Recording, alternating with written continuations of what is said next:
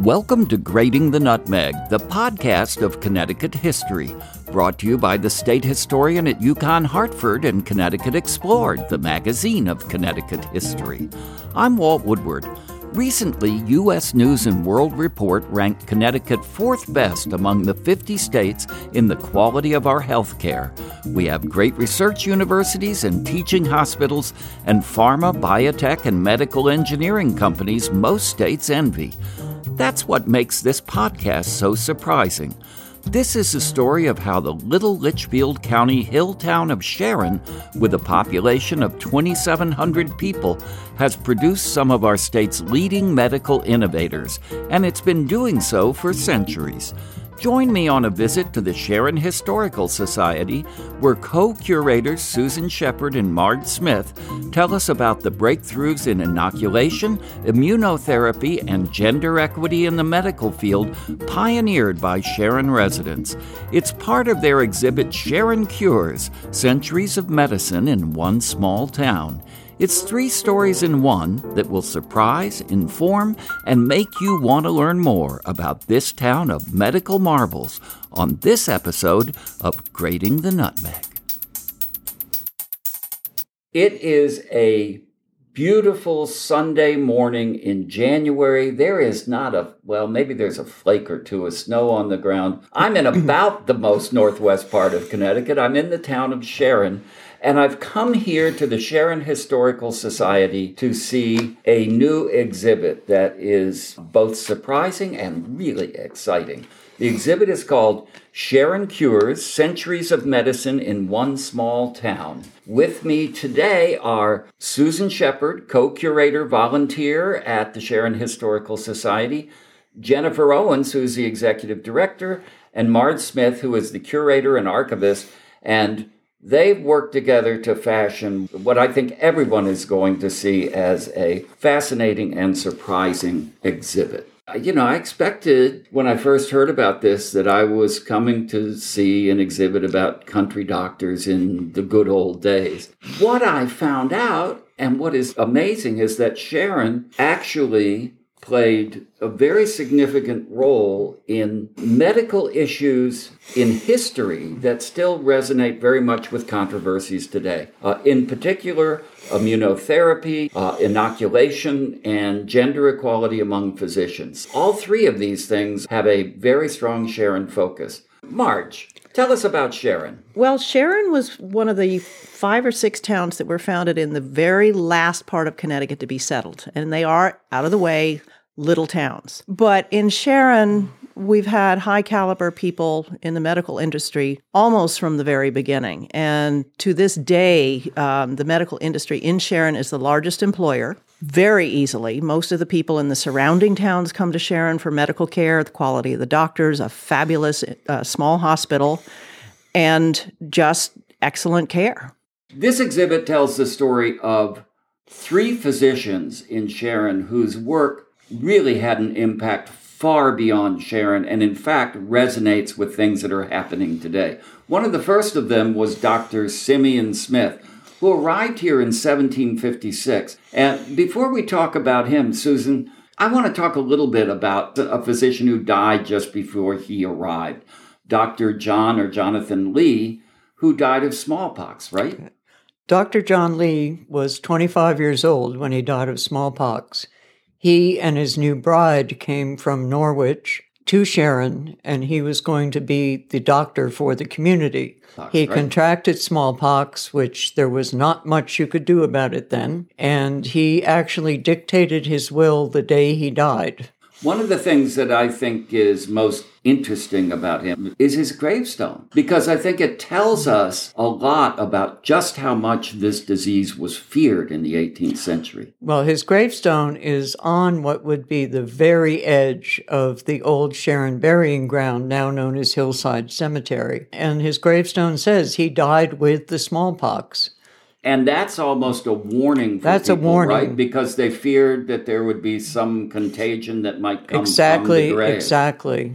So, how terrible was this disease? Smallpox is highly contagious, person to person. And anyone who's familiar with giving smallpox contaminated blankets to Indians is aware of that sort of early biological warfare. Smallpox was from about 1720 on quite a problem in New England, particularly in the colder months, because people were huddled together in their homes, they were going to taverns, and they were not out in the fields where there was a lot of fresh air. Smallpox is contagious via almost every way of contact, particularly from the pustules, from respiratory So- secretions. If you're with people with smallpox, you can't really avoid it. The smallpox are actually blisters that show up on. Yes, they're pustules that show up. It can be almost 90% fatal in certain circumstances, and it has been in colonial times. Uh, usually it's much less, around 40%.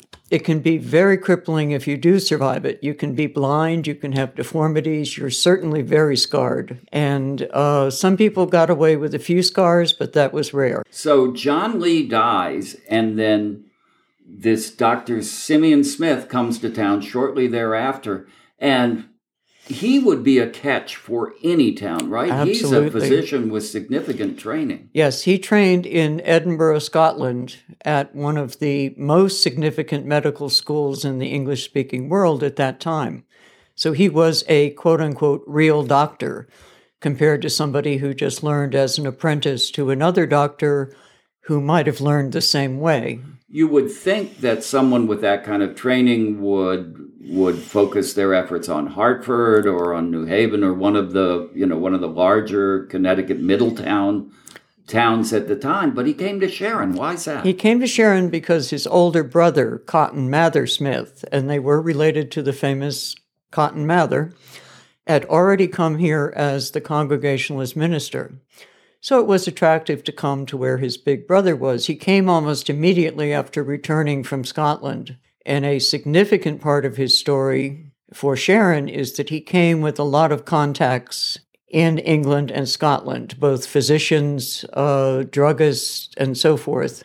And he did follow through on that and develop quite an import business. So, in addition to being a physician, he's like a pharmacist and a medical supply Absolutely. person. He was also a very successful farm manager and owned a great deal of farmland. He was a land speculator. He was constantly in search of property that had mining potential for iron, which was very big in the northwest corner. And he was kind of a true Renaissance man. And there was a saying which we identified that if anybody wanted anything, they went to Simeon Smith and they could probably get it. He was the local fixer in a lot of ways. Oh, right? yes. And So, so his his great moment, I guess, from the standpoint of Sharon, came in 1784 when there was a smallpox epidemic here that spread from here into Connecticut, or at least people feared it was going to spread. They feared it was going to spread. It was devastating for Sharon. We have to assume that it spread into the nearby towns, but thanks to Simeon Smith and his colleague, Dr. Joseph Hamilton, who we think was trained by Simeon Smith, they contained it.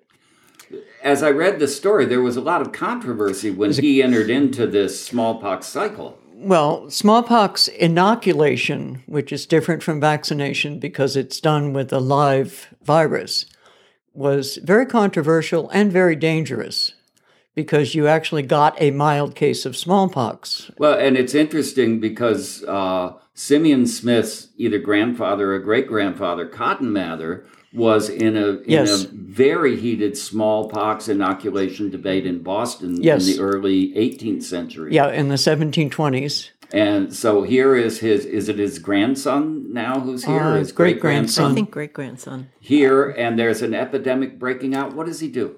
What he does is he is the first one to identify that patient zero, who was a woman who'd been off to visit her family and came back and nobody realized she had smallpox because there isn't a long incubation period. Now he told them they had smallpox. He they- told them she had smallpox and nobody listened because she ignored had an atypical case. So she passed away, and against his advice, they had a public funeral at the church and they had an open casket burial. And the family wore clothes that had been in the home with the woman who had smallpox. So this is a perfect situation Yeah. for the disease just to be disseminated Absolutely. throughout the community. Perfect storm. And Simeon Smith went to the town leaders, the selectmen, and the justices of the peace with Dr. Hamilton and said, Something really bad is coming down the pike quickly.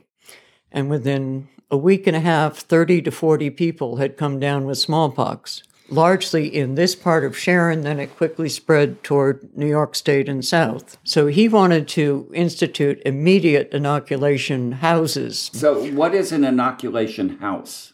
an inoculation house is where people who had received the inoculation stayed through the course of the smallpox, about 30 to 35 days, because they were contagious and they were sick, although hopefully only mildly. And Simeon Smith broke with common tradition by asking the selectmen to designate a number of inoculation houses where people could be inoculated and isolated. And he inoculated with his colleague, we think, according to Hamilton's writings, 700 or so people, which is astonishing. But but people weren't just lining up to get these Oh, no, they were not. They feared this, They feared it because they knew that you could get sick and die uh, just as much as you could if you got and, and even if you didn't die, you could be horribly you disfigured could by be this disfigured, you could of be blinded, you could suffer everything that smallpox brought. Quite a few people realized that you kind of take your chances. You're damned if you do, damned if you don't. And they went to get inoculations. The skill of the inoculator was critical because they actually scarified the skin and put the live pustule virus They would actually take some of it, the yes. some of the seepage from the pustules. And anybody who saw the great series on um, John and Abigail Adams a few years ago would see how that was done because they were great advocates of the inoculation. So we know that there had to be great skill, and Simeon Smith had that skill, and he had trained Joseph Hamilton to have equal skill. So it's thought that only two to maybe five people died of the inoculation out of about 700, which is tremendously good. at a moment when it could have been much much worse. Much, much worse. Had he not done that, Sharon would have gone right over the brink. So, And do we know how many people died altogether? Uh, at least 40, 40. And no doubt there were more. They simply weren't recorded because we do know from Sharon historians that it became so bad so quickly that record keeping kind of went by the wayside. Well, this is this is so interesting when you think about today. I mean, as I was coming over to Sharon, I was listening to the news, and they have right now declared an emergency in the state of Washington because of a measles epidemic that has, they said on the report, been caused by you know people who will not vaccinate their children. The doctors like Hamilton and Smith would be absolutely walking out of their graves if they knew that we had such a capacity to vaccinate as we do now and we're not doing it. Smallpox, of course, we think is gone from the world. The last known death, I think, was 1978, and that was from a lab accident. We have to hope it never comes back because it is a horrible disease. However, many other diseases, measles, whooping cough, diphtheria, are all preventable by vaccination, and the scientific evidence is they work. That there is herd immunity if There you is, vaccinate enough but herd people. immunity requires 83 to 93 percent of the herd to be vaccinated. And apparently in Washington right now, that's a problem. But hopefully, this is a wake up call. It's very interesting that smallpox is so highly contagious, or was, and measles is highly contagious. And it appears that people who have not seen a measles outbreak, because we've been vaccinating since before they were born, are not vaccinating their children, and they don't understand how contagious it is. So we have two very contagious, potentially fatal, disfiguring diseases because you can be deaf and blind from measles or you can get encephalitis, which is not a good thing when your brain swells. So there are parallels, and vaccinations are controversial. There are anti vaxxers now, and there were in 1784. There was a raging print battle in the Connecticut Courant, now the Hartford Courant, over what was going on in Sharon. And Hamilton had to defend Smith and had to defend Sharon against a concerned citizen who was writing editorials in the Courant stating how dangerous it was that they were doing these mass inoculations. They brought the epidemic to a halt within about two months, which is amazing. So Smith clearly is on the side of the angels and of science. He's on the side this. of science. And that is essentially his orientation throughout his life, right? Because Yes. he's known for another very important thing, and that's bringing professionalization to the medical community in the northwest part of the state. uh, anywhere in America because there was a problem of charlatans. There was a problem of a serious lack of medical education in any form. And there were people who set up out of ignorance but thought they were helping people and they weren't.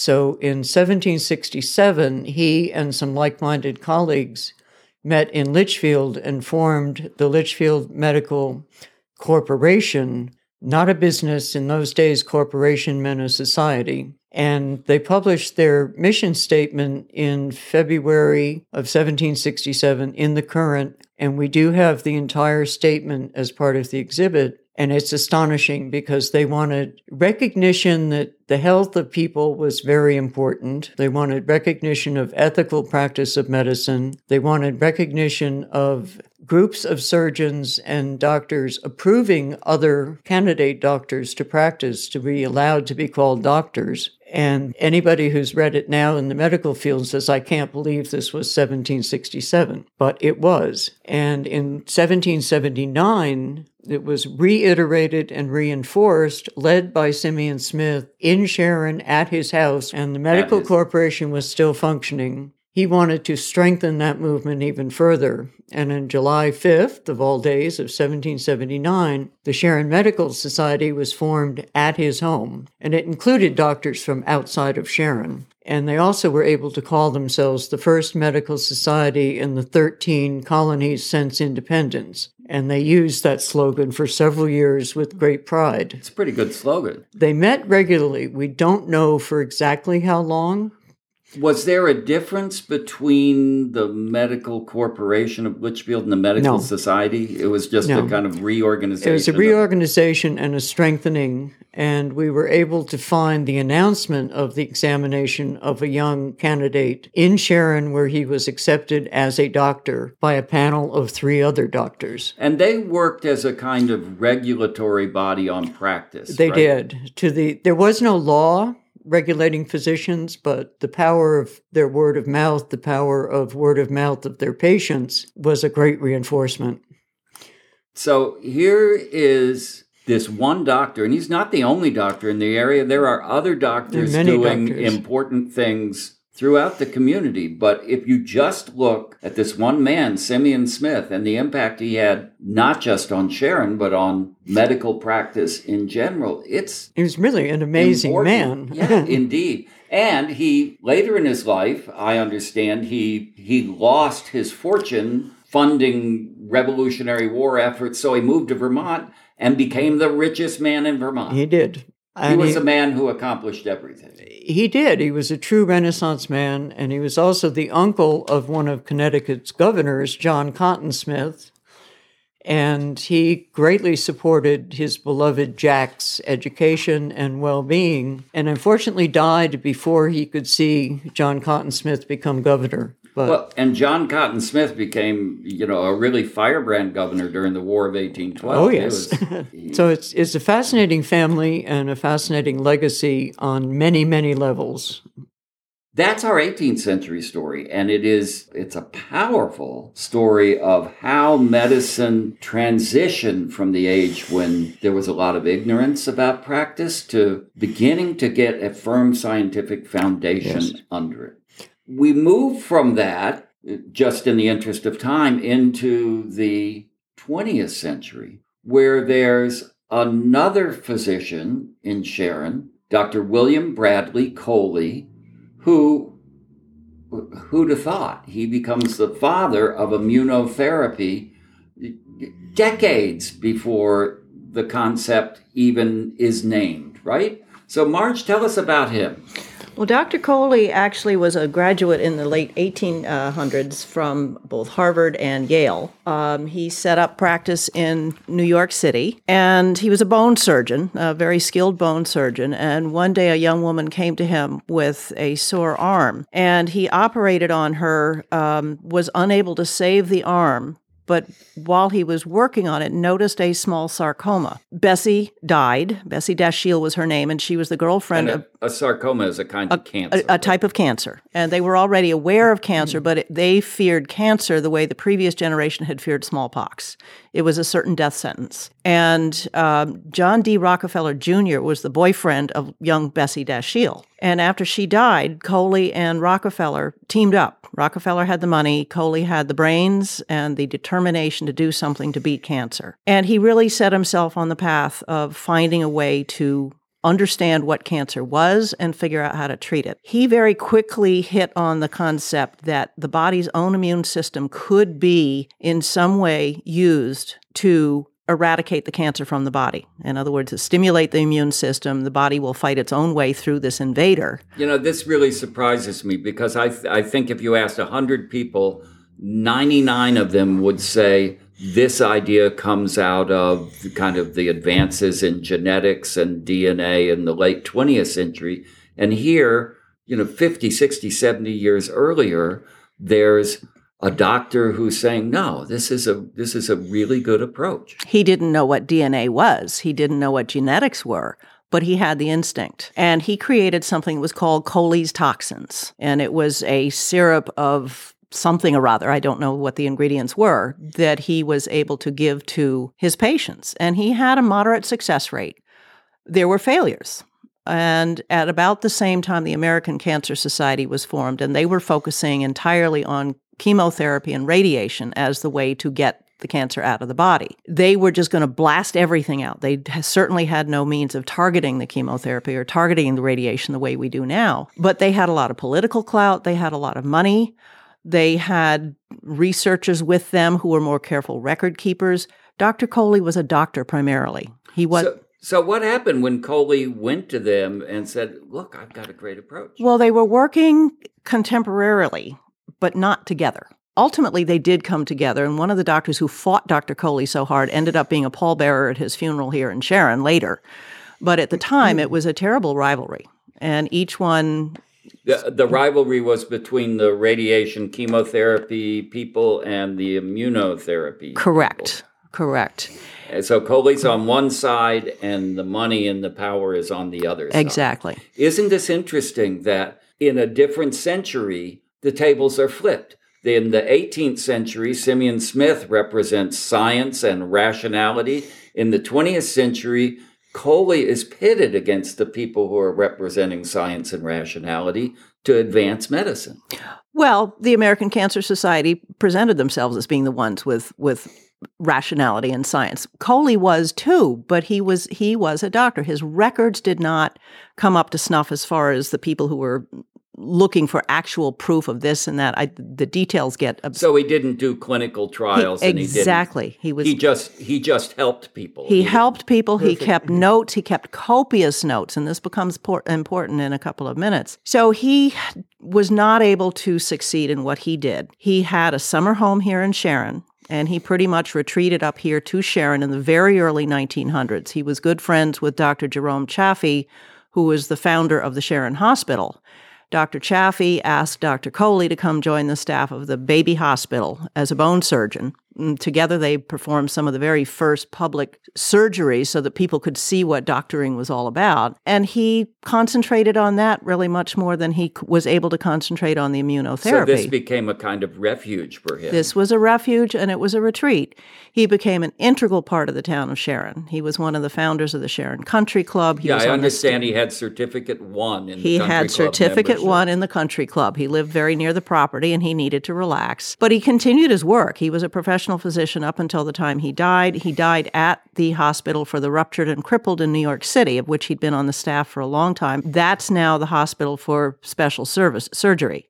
Very well known hospital. He was both a very skillful surgeon and this innovator in cancer therapy. Absolutely. And he never gave up on that. And it's a good thing that he didn't. And he saved all of his papers. The other interesting character in his story is his daughter, Helen, Helen Coley Nauts, who, after Dr. Coley died, realized that all of his hard work on immunotherapy, which she completely believed in, was going to disappear. And she dedicated her life to taking his, a barn full of his papers, publicizing them, organizing them, pushing hard she founded the Cancer Research Institute, which is still going strong, and really was his teammate.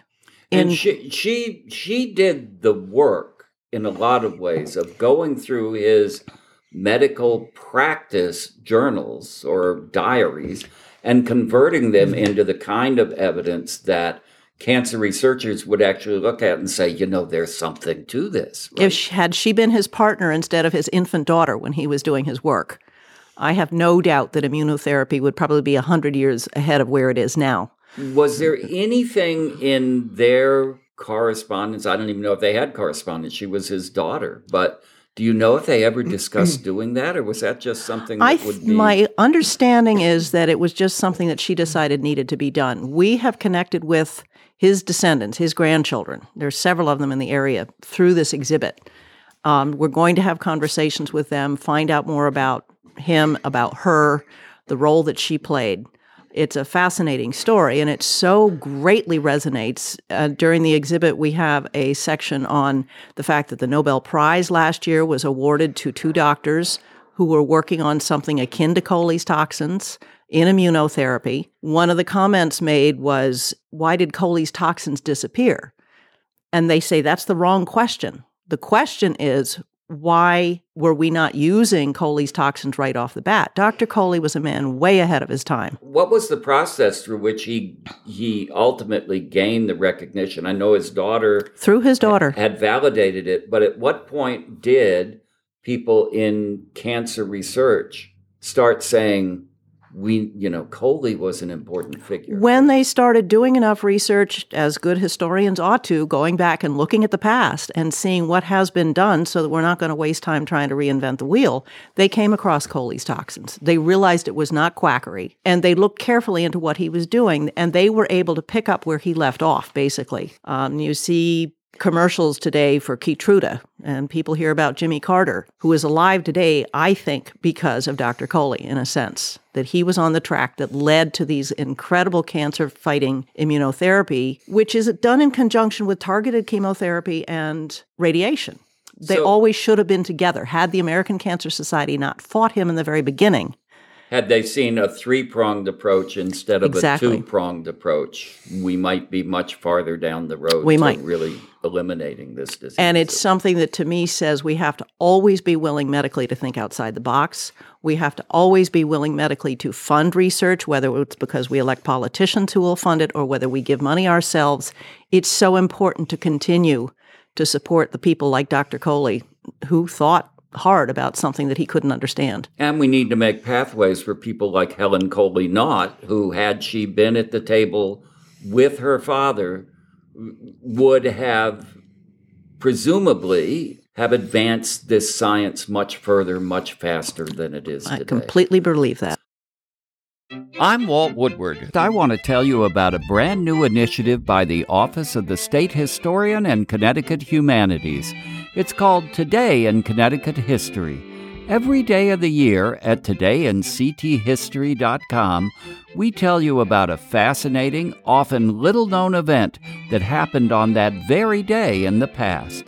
Todayincthistory.com provides an article, great images, and audio about the event from our daily WNPR broadcast. You can even subscribe to receive a morning email telling you what big event happened in this state on that date. This is your history, and it's worth knowing, and I hope you'll visit todayincthistory.com soon. Todayincthistory.com, because big things happen in this state on this date. And that brings us really to our third story and that's about gender equity among physicians. Here, in a way, we come kind of full circle because at last we run into that sort of country doctor that I expected I would find when I came to Sharon. And that's Dr. Josephine Evarts, who everyone called Dr. Joe. And in a lot of ways, she is a country town doctor, but so much more, right? Tell us about her. Dr. Joe was born in Vermont on a farm, and that had great implications for her later practice and later life. But she wanted to be a doctor. She went to Vassar and I believe she graduated from Columbia and got a job at Bellevue and was working in the city. At a time, she graduated one of 10 women in a class of 100. And there's a little anecdote about her, which is very telling about how her career was going to go. At Bellevue Hospital, in the cafeteria, and probably elsewhere, the men doctors did not talk to the women doctors and vice versa. And in the cafeteria, if one went to try to do that, all the men doctors would grab their knives and bang them on the glass water pitchers and make quite a ruckus.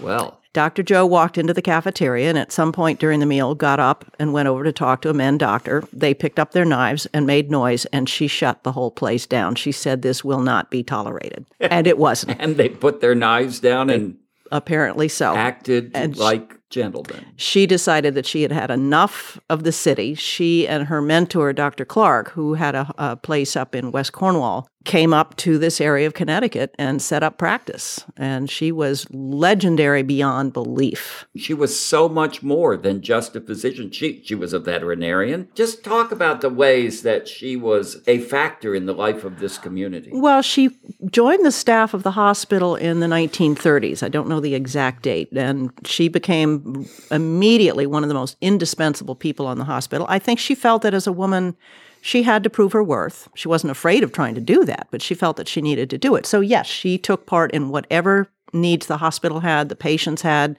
Veterinarian was an unofficial designation for her. If her clients had, and a lot of them were farmers, had animals that needed help, she could take care of them. She delivered babies. She helped people through the last stages of life. She probably could do surgery. She was whatever you needed, Dr. Joe could do it. That I, I was just amazed to read all these things that she had done. She was a dentist, she was a guidance counselor, she ran an employment agency, nutrition expert, farmhand, financial advisor, intercession between patients and and uh, other medical figures and you know she just she was the go-to person maybe in in a different way but as important a way as Simeon Smith had been and I also understand Susan that she helped finance the college education She for did. And we have the actual stories from the people who, for various reasons, nothing to do with their fault, could not afford to go for higher education. And higher education meant anything outside of the local school system. And she would lend them the money to pursue their education and really didn't seem to care if she was ever paid back. There's a great story, which she told herself that she stopped trying to collect from patients who didn't pay because when she went to their homes for payment, she saw that they really couldn't pay. They were in dire straits, and she would end up buying groceries, giving them money for fuel, and so on. And it cost her more to go collect the bill for that reason than she would get on the bill. So she just let it go and went and helped the people. it doesn't work like that today, I don't think. One of the stories I love about her is the story of the little girl who was in the hospital with her mother, and she looks up and sees Dr. Joe with a stethoscope around her neck and presumably a lab coat, and the little girl says, You know, Mommy, is that woman a doctor? What happened? What'd well, actually, the little girl's actual question was extremely important. She said, Mommy, is that a lady doctor? And Dr. Joe drew herself up and said to the little girl, I may be a doctor, but whether I'm a lady is questionable. Because she was tough. She brooked no nonsense, as illustrated by her her story at Bellevue. But she just was tough. She she knew she was as good, if not better, than most of the men doctors. And to her, she had to hold her own and whatever whatever that meant doing. She was rough, she was gruff. People feared her in the sense that they knew she wasn't going to let them get away from with anything, but they adored her to a single person. I did something in this exhibit that I've never done before in terms of going to primary sources. And that was to go to Facebook. We posted a question about Dr. Joe on Facebook, and the tributes that came onto our page about this woman doctor are unbelievable. It's just wonderful to read. Mind-boggling. It, it, you know, it speaks to a relationship between a doctor and a community that we dream about, but don't experience so much anymore. At least I never have, and I don't know people who have. It's quite Well, wonderful. She had an anecdote about herself and the way she tackled things. She'd grown up on the farm in Vermont and she'd grown up with Morgan horses. And she basically thought of herself as a Morgan horse. And if she came up to any obstacle, and I'm sure that included her having to prove herself as a woman, she said Morgan horses, when they come to the bottom of a hill, they look up to the top of the hill and they go up there. They don't stop. She said, I'm a Morgan. That's what I do. There you go. And she did go up there and she didn't stop till she got to the top. And to bring the whole story of medicine in Sharon full circle on the 200th anniversary of the Litchfield County Medical Association, who is the president? Dr. Josephine Evarts. There you go. What a story. Yeah. What a story. You know, we've told three stories. Any one of those three stories is sufficient reason to come and see this exhibit. And we've really scratched the surface because you have the stories of many other people and many other physicians and the hospital. And it's a story lots of people should come and see. If they should also come and see the town of Sharon and they should come see this beautiful building. There's art, there's decorative arts there, and there are really nice people here. So how long is the exhibit up? Until the end of April or longer if we choose to keep it up. But don't assume that we can do that. We've got other good exhibits coming down the pipe. So come by the end of April and uh, check our Facebook page and website because we have lots of upcoming events in conjunction, including a tour of all those smallpox stones in Hillside Cemetery. Marge, Susan, and Jennifer over on the side, thank you so much. This is just a wonderful exhibit in a wonderful place. And uh, if anybody is looking for the perfect drive out to one of the most beautiful parts of Connecticut, you make plans to get in your car, drive to Sharon, and come see this exhibit at the Sharon Historical Society. It's going to be up till April 28th. And if enough of us come, it'll be up longer.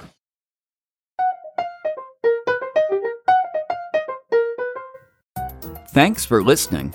Thanks also to Susan Shepard, Marge Smith, and Sharon Historical Society Executive Director Jennifer Owens. Sharon Cures Centuries of Medicine in One Small Town is on exhibit in Sharon through April 28th. You can view images from the exhibit at the Connecticut State Historian's Facebook page. For more great Connecticut history stories, subscribe to Connecticut Explored magazine at ctexplored.org and listen to more great podcasts by subscribing to Grating the Nutmeg on your favorite podcast app or at gratingthenutmeg.libsyn.com. This is State Historian Walt Woodward, hoping you'll join us next time for another episode of Grating the Nutmeg. Thanks for listening.